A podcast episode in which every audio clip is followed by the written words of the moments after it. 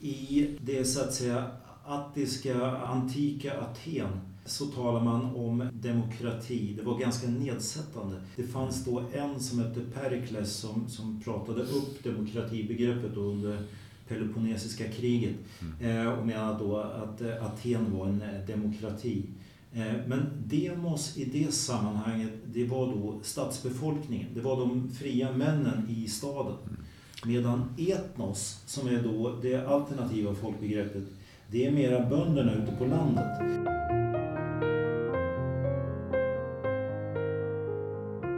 Välkommen till bokförlaget Korpens podd. Idag samtalar vi med historikern Erik Tengerstad och sociologen Göran Dahl. Jag heter David Karlsson och är förläggare vid bokförlaget Korpen. Jag säger välkommen till Göran Dahl, sociolog från Lund och Erik Tengerstad, historiker från Stockholm.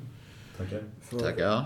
För ett samtal här som ska handla om både det ena och det andra tror jag. Men ni är ju aktuella båda två med böcker på Korpen. Erik har utkommit nyligen med en essäsamling Demokratins fula tryne som är historiska essäer du har samlat. Göran utkom för några år sedan på Korpen med boken Folk och identitet. Identitarismen och dess källor. Som handlar om de intellektuella rötterna till dagens högerpopulism. Och jag tänker att det finns många ska man säga, samband mellan era respektive intellektuella projekt här som vi ska se om vi kan fördjupa oss något i. Eh, I ett tidigare poddavsnitt talade Erik och jag om Otto Meissner, ämbetsmannen, den tyske ämbetsmannen som är på omslaget i Eriks bok dessutom här bakom ryggen på Adolf Hitler. Vem var, kort Erik, vem var denna Meissner?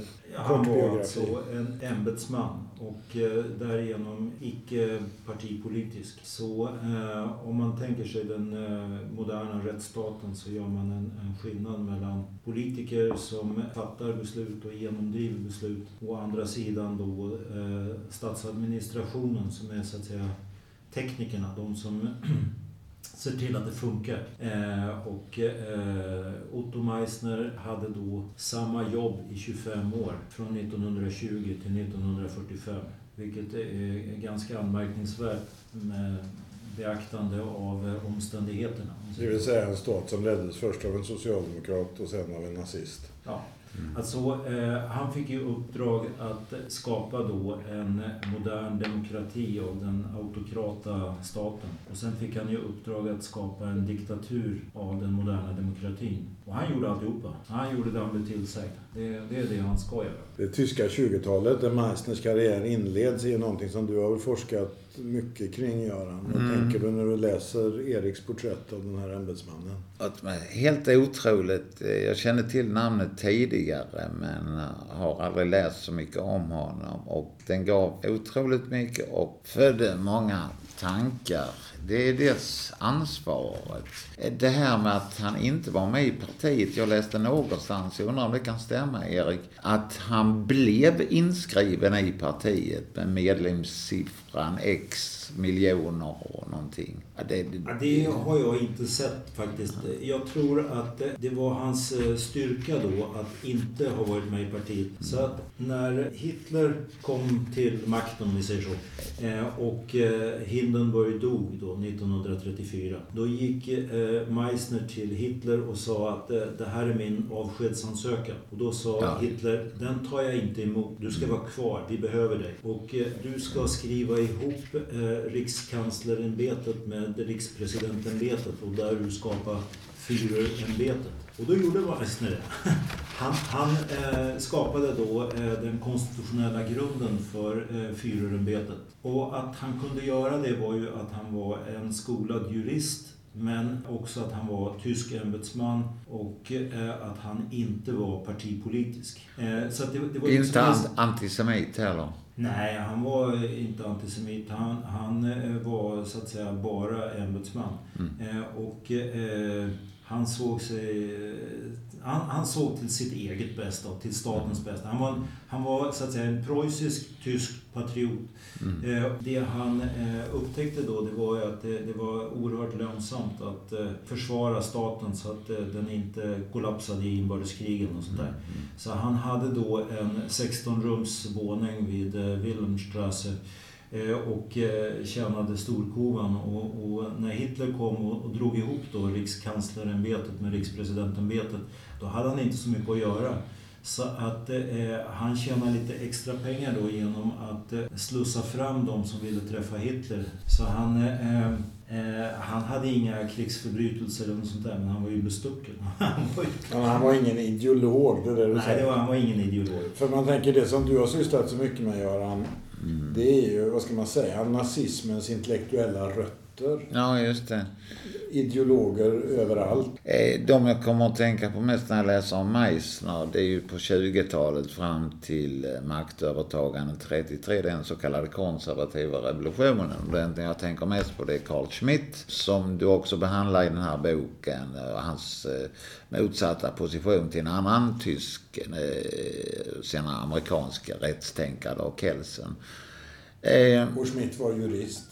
Ja, ja, just det. Han var ju dessutom troende katolik och han eh, växlade. Det var en lång resa, men han var tidigt antisemit. Till hans försvar brukar åberopas att han, att han eh, ville använda en klausul i Weimarrepublikens författning för att förhindra ett totalitärt maktövertagande, ett undantagstillstånd. Då. Mm. Som han själv senare blev anhängare av. Och där har vi verkligen ett ansvar hos Schmidt och till skillnad från eh, Meissner.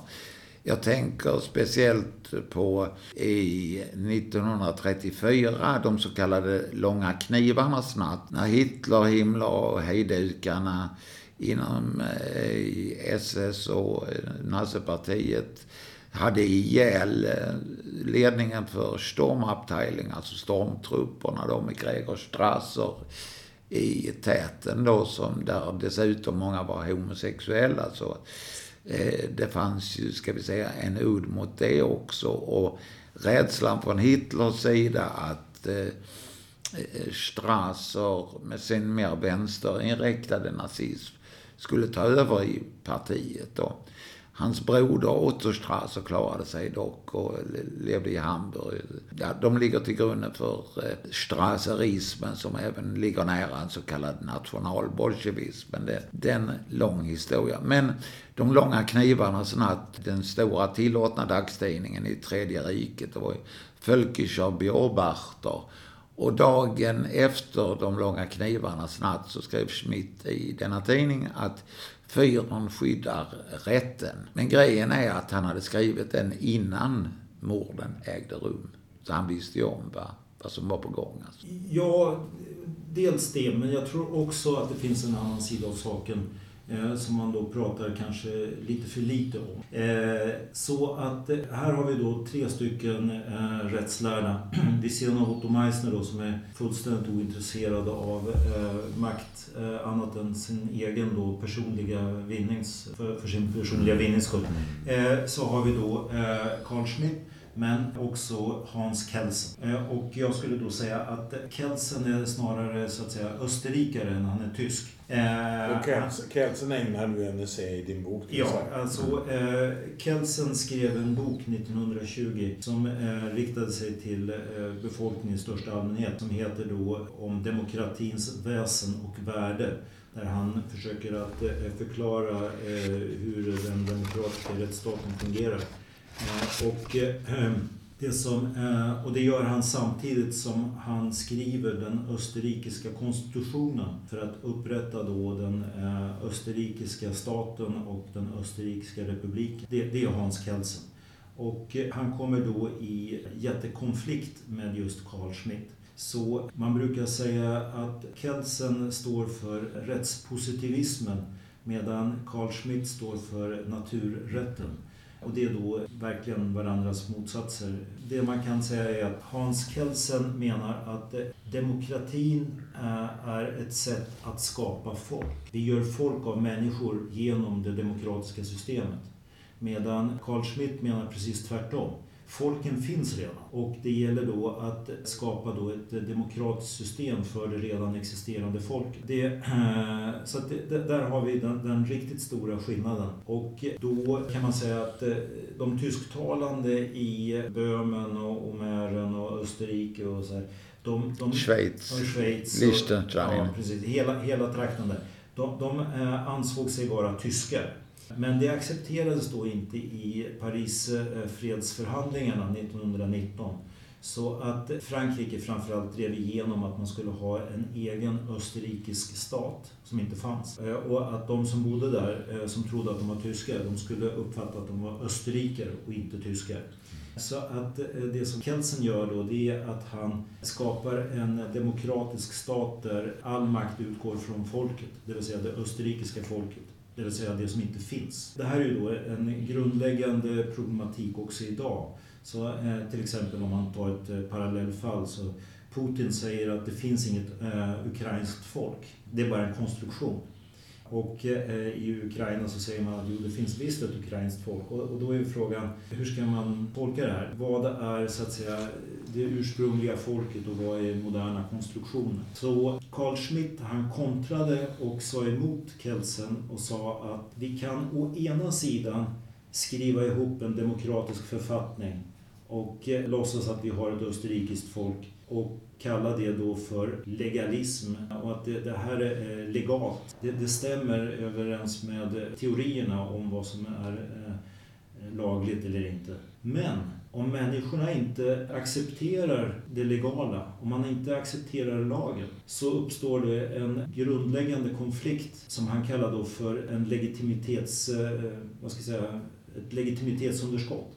Så Carl Schmitt är bland annat berömd för att eh, sätta upp eh, motsatsparet legalitet, legitimitet. Eh, och om folk då uppfattar att den legala staten inte är legitim, då är det läge för samhällskollaps och inbördeskrig och annat. Så när Kelsen då skrev den här artikeln 1934 om att fyren försvarar staten, så att säga, till eh, försvar för Hitlers eh, auktoritära beteende så handlar det inte egentligen om nazismen utan Schmidt var ute efter att markera att Führern och Adolf Hitler var garanten för att motverka ett tyskt inbördeskrig. Det, det är det som och, och det här med ett tyskt inbördeskrig var jättestort och jätteviktigt på 20-talet, början av 30-talet, eh, kanske hela 30-talet. Vi tror att det finns ett tyskt folk. Det gör det inte. Vi tror att det finns en tysk stat. Det gör det inte. Vi tror att det, vi, vi, vi har missuppfattat hela 1900-talet. Göran, du, du nämnde förut eh, att du har ägnat mycket tid att förstå och sätta dig in i vad som kallas den konservativa revolutionen. För en okunnig, vad, vad, vad står det begreppet för? Eh, en radikalisering av den traditionella värdekonservatismen där det gäller att försvara nationen med stort N som, ska, som är identisk med folket. Inte nationalstat utan en folkstat ja, man såg Weimarrepubliken som en nation i kris. Alltså den här ultranationalismen. Utifrån den så gjorde man sin diagnos, staten är i kris och därför så gäller det att återupprätta eh, den, eh, rädda den ur denna kris och därför behövs en revolution. Både inom konservatismen Eh, den existerande konservatismen, där fanns ju flera grenar som sen avspeglar sig i den konservativa revolutionen. Det fanns ju de som inom de konservativa förblev ju på pappret demokrater, Frans von Papen och de eh, kristdemokraterna eh, och så vidare. De stödde ju Hitler sedermera men med, i tron att de skulle kon, kontrollera den här gaphalsen. Det gick inte så bra. Men inom eh, ehm, ja, den konservativa revolutionen, vi kan ju ta de mest kända namnen först. Oswald Spengler, Västerlandets undergång. Martin Heidegger, Varat och tiden, skrev han. Ernst Jünger som Eh, skrev där Arbeiter och en oerhörd massa andra böcker och levde ett långt liv. Och eh, Carl Schmitt då och eh, Möller, Arthur Möller van den Broek som skrev boken Det tredje riket. Ibland talar man ju om, du har skrivit mycket om detta också, om 1914 års ja. idéer. Mm. Som, som då står i kontrast eller i motsättning till 1789 års idéer, det vill säga franska revolutionens idéer. Vad, vad, vad, betyder det där egentligen? Exakt. Ja, det är ett sätt att sammanfatta motsättningen, upplysning och eh, motupplysning som en forskare, israelisk forskare har kallat det här. Man, de konservativa revolutionärerna vände sig starkt mot 1789 år, 1789 år, franska revolutionen, upplysningstänkandet, tron på förnuft, framsteg, en linjär tidsuppfattning. Mot detta ställde de alltså det heroiska 1914. Krig, äntligen krig. Hitler stod ju i Wien och jublade, var, ingick i en jublande massa när man fick reda på att nu är det krig igen. Äntligen. Jag, jag tror att man kan hoppa in där och ja. säga så här att sommaren, sensommaren, början på hösten 1914 så skulle man försöka förstå intellektuellt vad som höll på att ske. Och eh, då skickade Svenska Dagbladet ut en enkät till en jädrans massa intellektuella i Europa på båda sidor om frontlinjen så att säga. Och eh, fick faktiskt svar från de flesta. Och det här då kallades då för 1914 års idéer. Eh, och det var framförallt Thomas Mann som drev det här att det här var 1914 års idéer. Och det är då eh, en form av eh, vad ska vi säga, nationsbildning i, i vardande. Att eh, vi, vi behöver kriget för att på det viset eh, kodifiera nationen. Och jag tror att man kan säga så här, det är också en, en eh, tes som jag driver i lite olika sammanhang, men det är då en hypotes, inte något färdigt resultat. Att eh, när folk gick ut och jublade första dagarna i augusti 1914 och det var liksom folkfest och, och alla firade krigsutbrottet, så kan ju vi nu se att det här var ju vansinne. Varför firar man ett krigsutbrott? Och det gjorde man då i alla de stora krigförande länderna och huvudstäderna.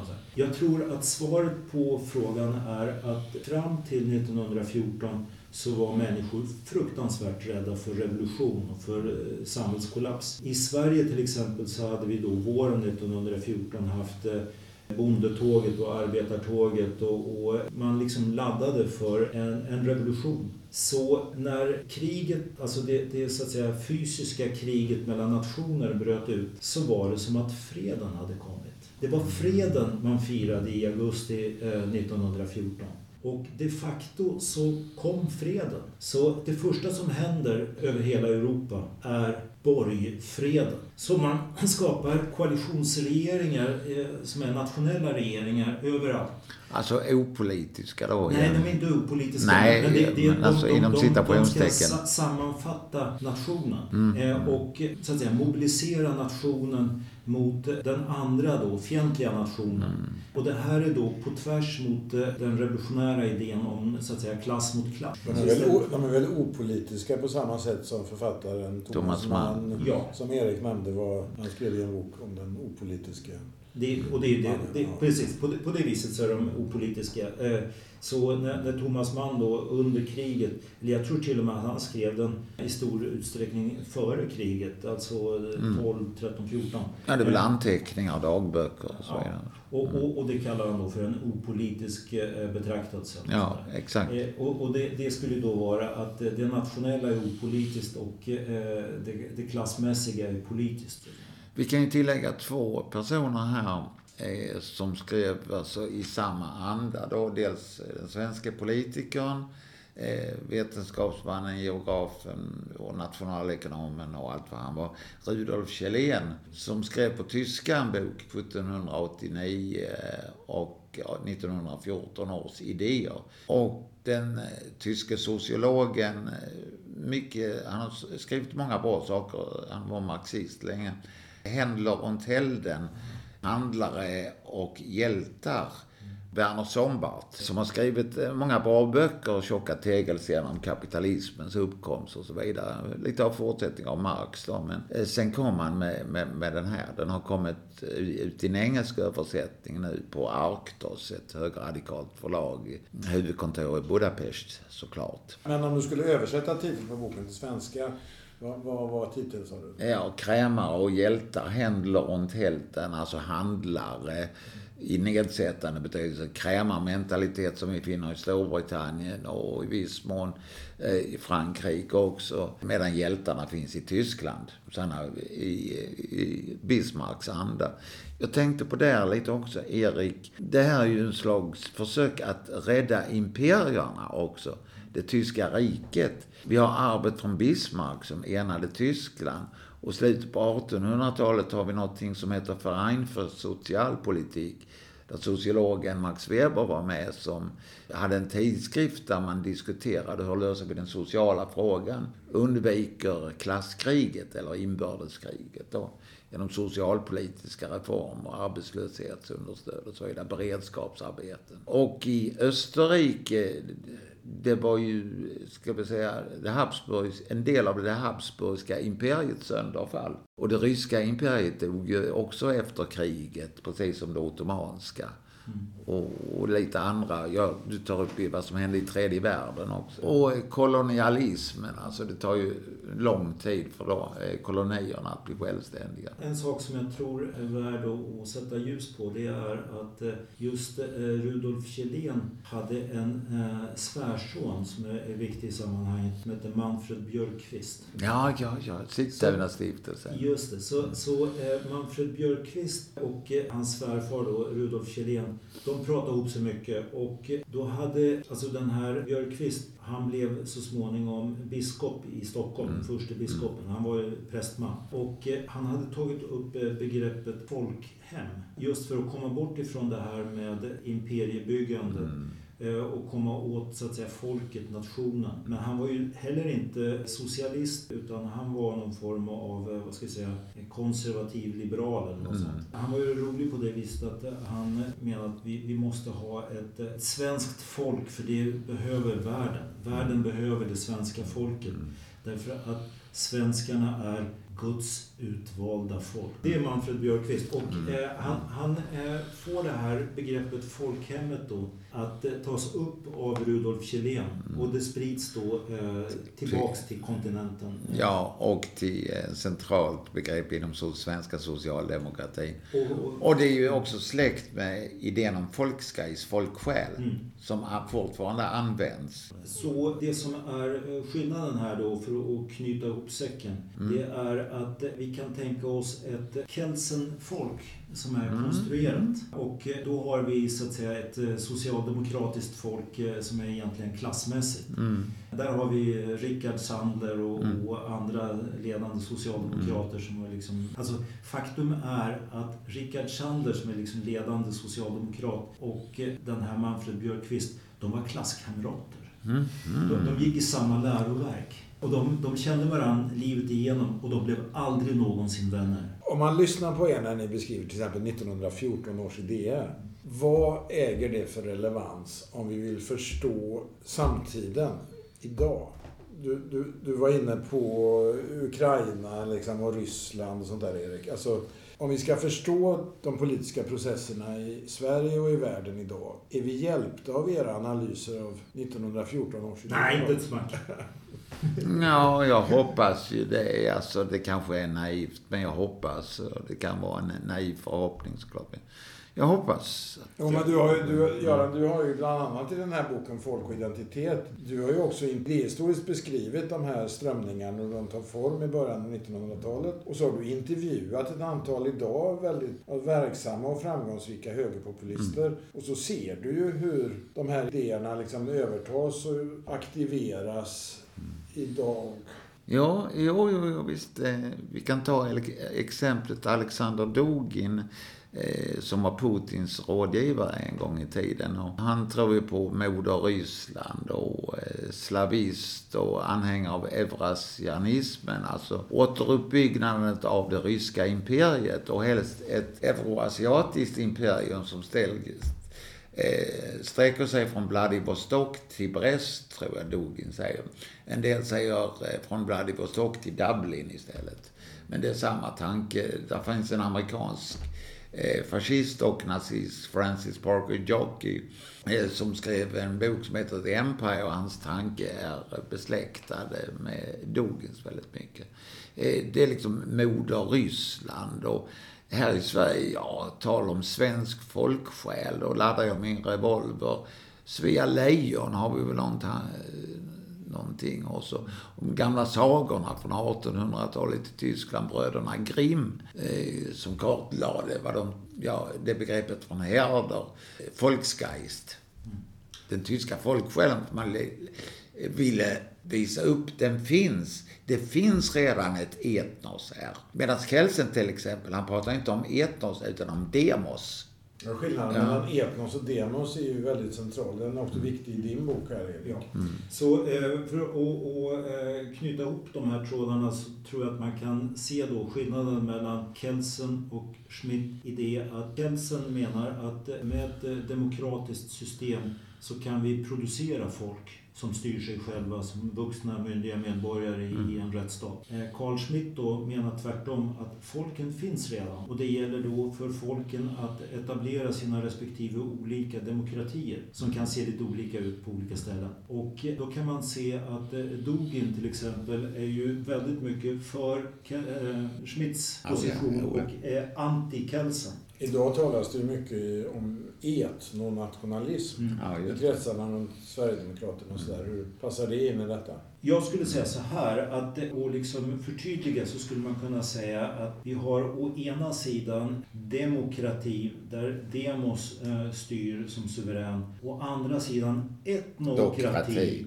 Där, där det är etnos som styr. Och eh, då skulle jag spetsa till och säga att eh, SD går under lite falsk flagg här. De borde heta Sverige-etnokraterna. inte Sverigedemokraterna. Vad har du med det Göran? Ja, ja, du, du, kan föreslå det. Ja, ja. Uh, Sverige-etnokraterna. Jag har använt etnos i flera etnifieringsprocesser. Att man börjar tänka i tillhörandet folk istället för att se individerna. Så ser man som dog in i en debatt med Francis Fukuyama Eh, säger att ja, du pratar om individer, men vi ryssar, vi är ett folk. Där den står skillnad mot oss och ni i väst, speciellt i USA då. Den gemensamma fienden både för bolsjeviker och för fascister och nazister. Men då är liberalismen fienden? Liberalismen, ja. Precis, precis. Och där Kelsen är ju, räknas dit. Ja. Alltså, tillhör den traditionen. Om vi ska försöka förenkla saker och se jo, en huvudmotsättning där. För det tror jag är viktigt då i sådana här sammanhang. Det här blir liksom introducerande och, och vi, vi känner på problematiken mm. som eh, på något vis har flugit under radarn mm. eh, allt för länge då under hela 1900-talet.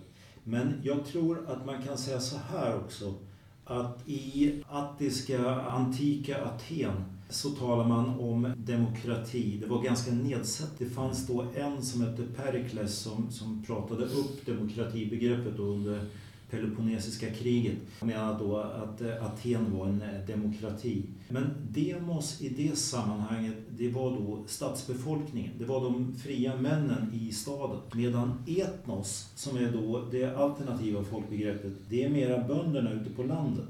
Och då får man en skillnad mellan vi, stadsbefolkningen eh, som är demos, och de andra där ute på landet som är etnos. Och där, där har vi då eh, etnografi och etnologi och, mm. och det etniska och sådär, folklivsforskning. Ja, undersöka de som är främmande för oss moderna urbana ja. individer. Då. Där eh, en tanke som slog mig... Nej, än en gång tappade tråden. Och då tänker jag så här att eh, om man tar till exempel dagens USA så har vi då eh, bildade eliter eh, som egentligen är liberala mm. som bor i de stora urbana centra. Och, och på väst och östkusten. På väst och östkusten. Mm. Och de flyger emellan. Och de, de flyger över mellanvästern och, och det hela centrala området i USA. Och då blir det så att folk står nere på marken och kan se sina representanter då 10 000 meter upp i, mm. i sina plan då. Medan de som sitter där uppe, de befinner sig i flyover country. Och det, det blir liksom ett eh, geografiskt avstånd i, i eh, höjdled, så att säga. Mm. Som jag tror är jätteviktigt. Och att det då finns eh, en massa människor i dagens USA till exempel, men i världen i stort, som känner sig exkluderade och inte känner sig delaktiga i den här så att säga liberala, demokratiska, representativa mm. politiken. Mm. Och de gör uppror. Och det kan man ju säga med rätta. De är utsatta och eh, befinner sig i ett väldigt eh, trängt läge när det gäller ekonomin och, klimatförändringar, mm. ekonomiska förändringar, nationella identiteter, mm. liksom allt. De, de, de, har skäl för sin oro, men de har ingen riktig vad ska vi säga, tanke eller ideologi att knyta an till. Utan det blir liksom... Men, men det som man tänker, det som är Görans projekt delvis är ju det här att visa på hur de här idéerna, hundra år gamla idéerna då, dyker upp igen. Alltså mm. via, förmedlade via en fransk högerrörelse på 80-talet och framåt och sådär. Alltså hur vissa idéer mot den franska revolutionens ideal om jämlikhet och upplysning idag liksom får någon slags renässans i de högerpopulistiska sammanhangen. Känner du igen det? Ja, jag, jag, jag, känner igen det. Och, och då skulle jag säga så här för att vi ska få en styrsel på begreppsanvändningen. Att på 1800-talet så var liberalerna antidemokratiska. De tyckte inte om demokrati. Därför att fram till första världskriget så satte man likhetstecken mellan begreppet eh, demokrati då för tiden och det vi idag kallar för populism. Ja, eller nationalism. Ja, nationalism, populism, mm. mm. etnografi eller något sånt. Och å andra sidan, det som vi idag kallar för demokrati, det kallar man då för tiden för parlamentarism. Så det man ville genomföra då var en parlamentarisk rättsstat. Men det är först efter första världskriget som man då knyter an motsatserna alltså demokrati och parlamentarism, mm. och ska skapa då parlamentarisk ja, ja. demokrati som är en, en form av oxymoron. Och man, mm. det, är en självmotsägelse. Och, och en parlamentarisk demokrati kan endast fungera om alla är införstådda med hur systemet fungerar mm. in i detalj. Eh, och, och det här gäller att man lär sig från barnsben. Mm. Så att det är då jätteviktigt att man har ett skolsystem som lär ut det parlamentarisk demokratiska beslutssystemet mm. från folk eh, typ kan börja prata. Och sen ska man då identifiera sig med det här. När det här faller isär så att vi får å ena sidan så att säga, demokrati och andra sidan parlamentarism, då brakar hela det moderna samhället sönder. Mm. Och det är då vi får till exempel situationen i eh, Washington den 6 januari 2021. Va? När man i demokratins namn stormar den demokratiska institutionen. Mm. Så att eh, det, det, här är vårt hus, det är vi som är folket och vi ska hänga de eh, folkvalda det, är liksom, det, det, är liksom själva poängen. Jag skulle gärna vilja flika in en sak där eh, den polsk-judisk-brittiske sociologen Sigmund Bauman som dog för några år sedan. Han skriver om en motsättning, en uppdelning av folk, alltså eller individer, medborgare i olika länder mellan vagabonderna de som känner sig hemma överallt, den kosmopolitiska eliten som reser runt och bor på samma hotell och flygplatserna ser likadana ut. Och de som är tvungna att stanna på sin plats då och som trivs med det som utgör, ska vi säga, potentialbas för nationalpopulism då till exempel. Föder nostalgi då. Så att han är viktig. Och... Ja, och, och då om man ser det på det viset så är det inte så konstigt om eh, de vi kallar för populister idag kallar sig själva för demokrater. Nej. Att, de, att de säger att det, den så att säga, demokratiska eh, rättsstaten inte är demokratisk. Mm. Och då får vi en absolut skillnad mellan legalism och legalitet, äh, legitimitet, alltså mellan det, mm. det legala och det legitima. Det, mm. det är det som är liksom Carl Schmitts poäng. Mm. Eh, och i en situation där människor då inte uppfattar lagen som legitim, då får vi en samhällskris av eh, djupa mått. Och det är det vi kan se i USA till exempel. Alltså vi för det här samtalet där i Göteborg den 15 juni samtidigt som man i riksdagen idag, den här dagen, eh, ska fatta beslut om vårbudgeten. Och det har föregåtts av en massa turer i, i riksdagen och det är oklart när vi för det här samtalet hur det kommer att gå idag. Eh, och min, alltså när man följer det där parlamentariska spelet så är det ju svårt att undkomma tanken att det finns krafter som vill undergräva förtroendet för de parlamentariska procedurerna. Att man faktiskt aktivt vill så tvivel på... Kasta grus i Kasta grus i det parlamentariska maskineriet. Är det att vara för dramatiskt, tänker ni? Inte alls. Mm. Där Carl Schmitt, han önskar en... Han, eller hans lärjungar kallar för organisk demokrati. Där vi har en identitet mellan folket och dess ledare mellan fyron och das folk med stort V. Och, och då menar jag att eh, till exempel Putin är en demokrat, åtminstone i sina egna mm. ögon. För att demokrati i Putins Ryssland, det är att folket enas under ledare. Etnos brukar ibland översättas med Många som menar att det är synonymt med vad vi kallar för vanligt folk idag ungefär. Verklighetens folk. Ja, just det. Mm. Ja, ja, just det. Vi uppfattar nu en jättelik samhällsförändring och eh, vi, mm. vi befinner oss i kris. Mm. Men det finns eh, då eh, risken att man vänder sig till gamla beprövade sanningar som inte längre gäller. Man springer in i det man känner igen, i konspirationsteorier som verkar välbekanta och därför känns rätt. Vi är som djuren som springer in i den brinnande lagon för att söka skydd. Och det är det man gör när man springer in i, i en konspirationsteori. Mm. Så det vi behöver göra är att verkligen tänka till och tänka nytt och inse att alla måste förändra sig. Undantagslöst ja, alla. Men hur gör vi det? Där är en av mina poänger som jag har hävdat. Kortare arbetstid, basinkomst kan man väga dit så att folk får tid att göra någonting annat än eh, på att sin fritid sitta och titta på TV eller sitta framför skärmar. Ett ord som du har använt flera gånger under samtalet här, Göran, är ordet ansvar. Mm. Vad tänker du med alla de här fascinerande intellektuella gestalterna som ni båda har ägnat så mycket mm. mödan åt att förstå. Mm.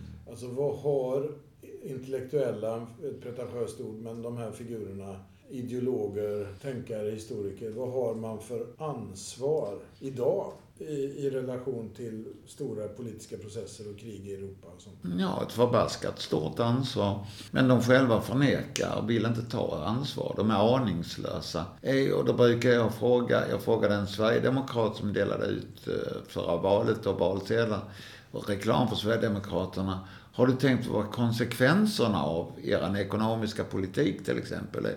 Nej, det har jag inte. Och jag hoppas det gjorde nytta av att ställa en sån fråga. Alltså konsekvensetiska, den konsekvensetiska problematiken. Konsekvens och ansvar hör ihop. Då kan man också vända på den här steken ett varv till och säga att eh, den här Otto Meissner som vi började med, han såg sig som en oerhört ansvarig person.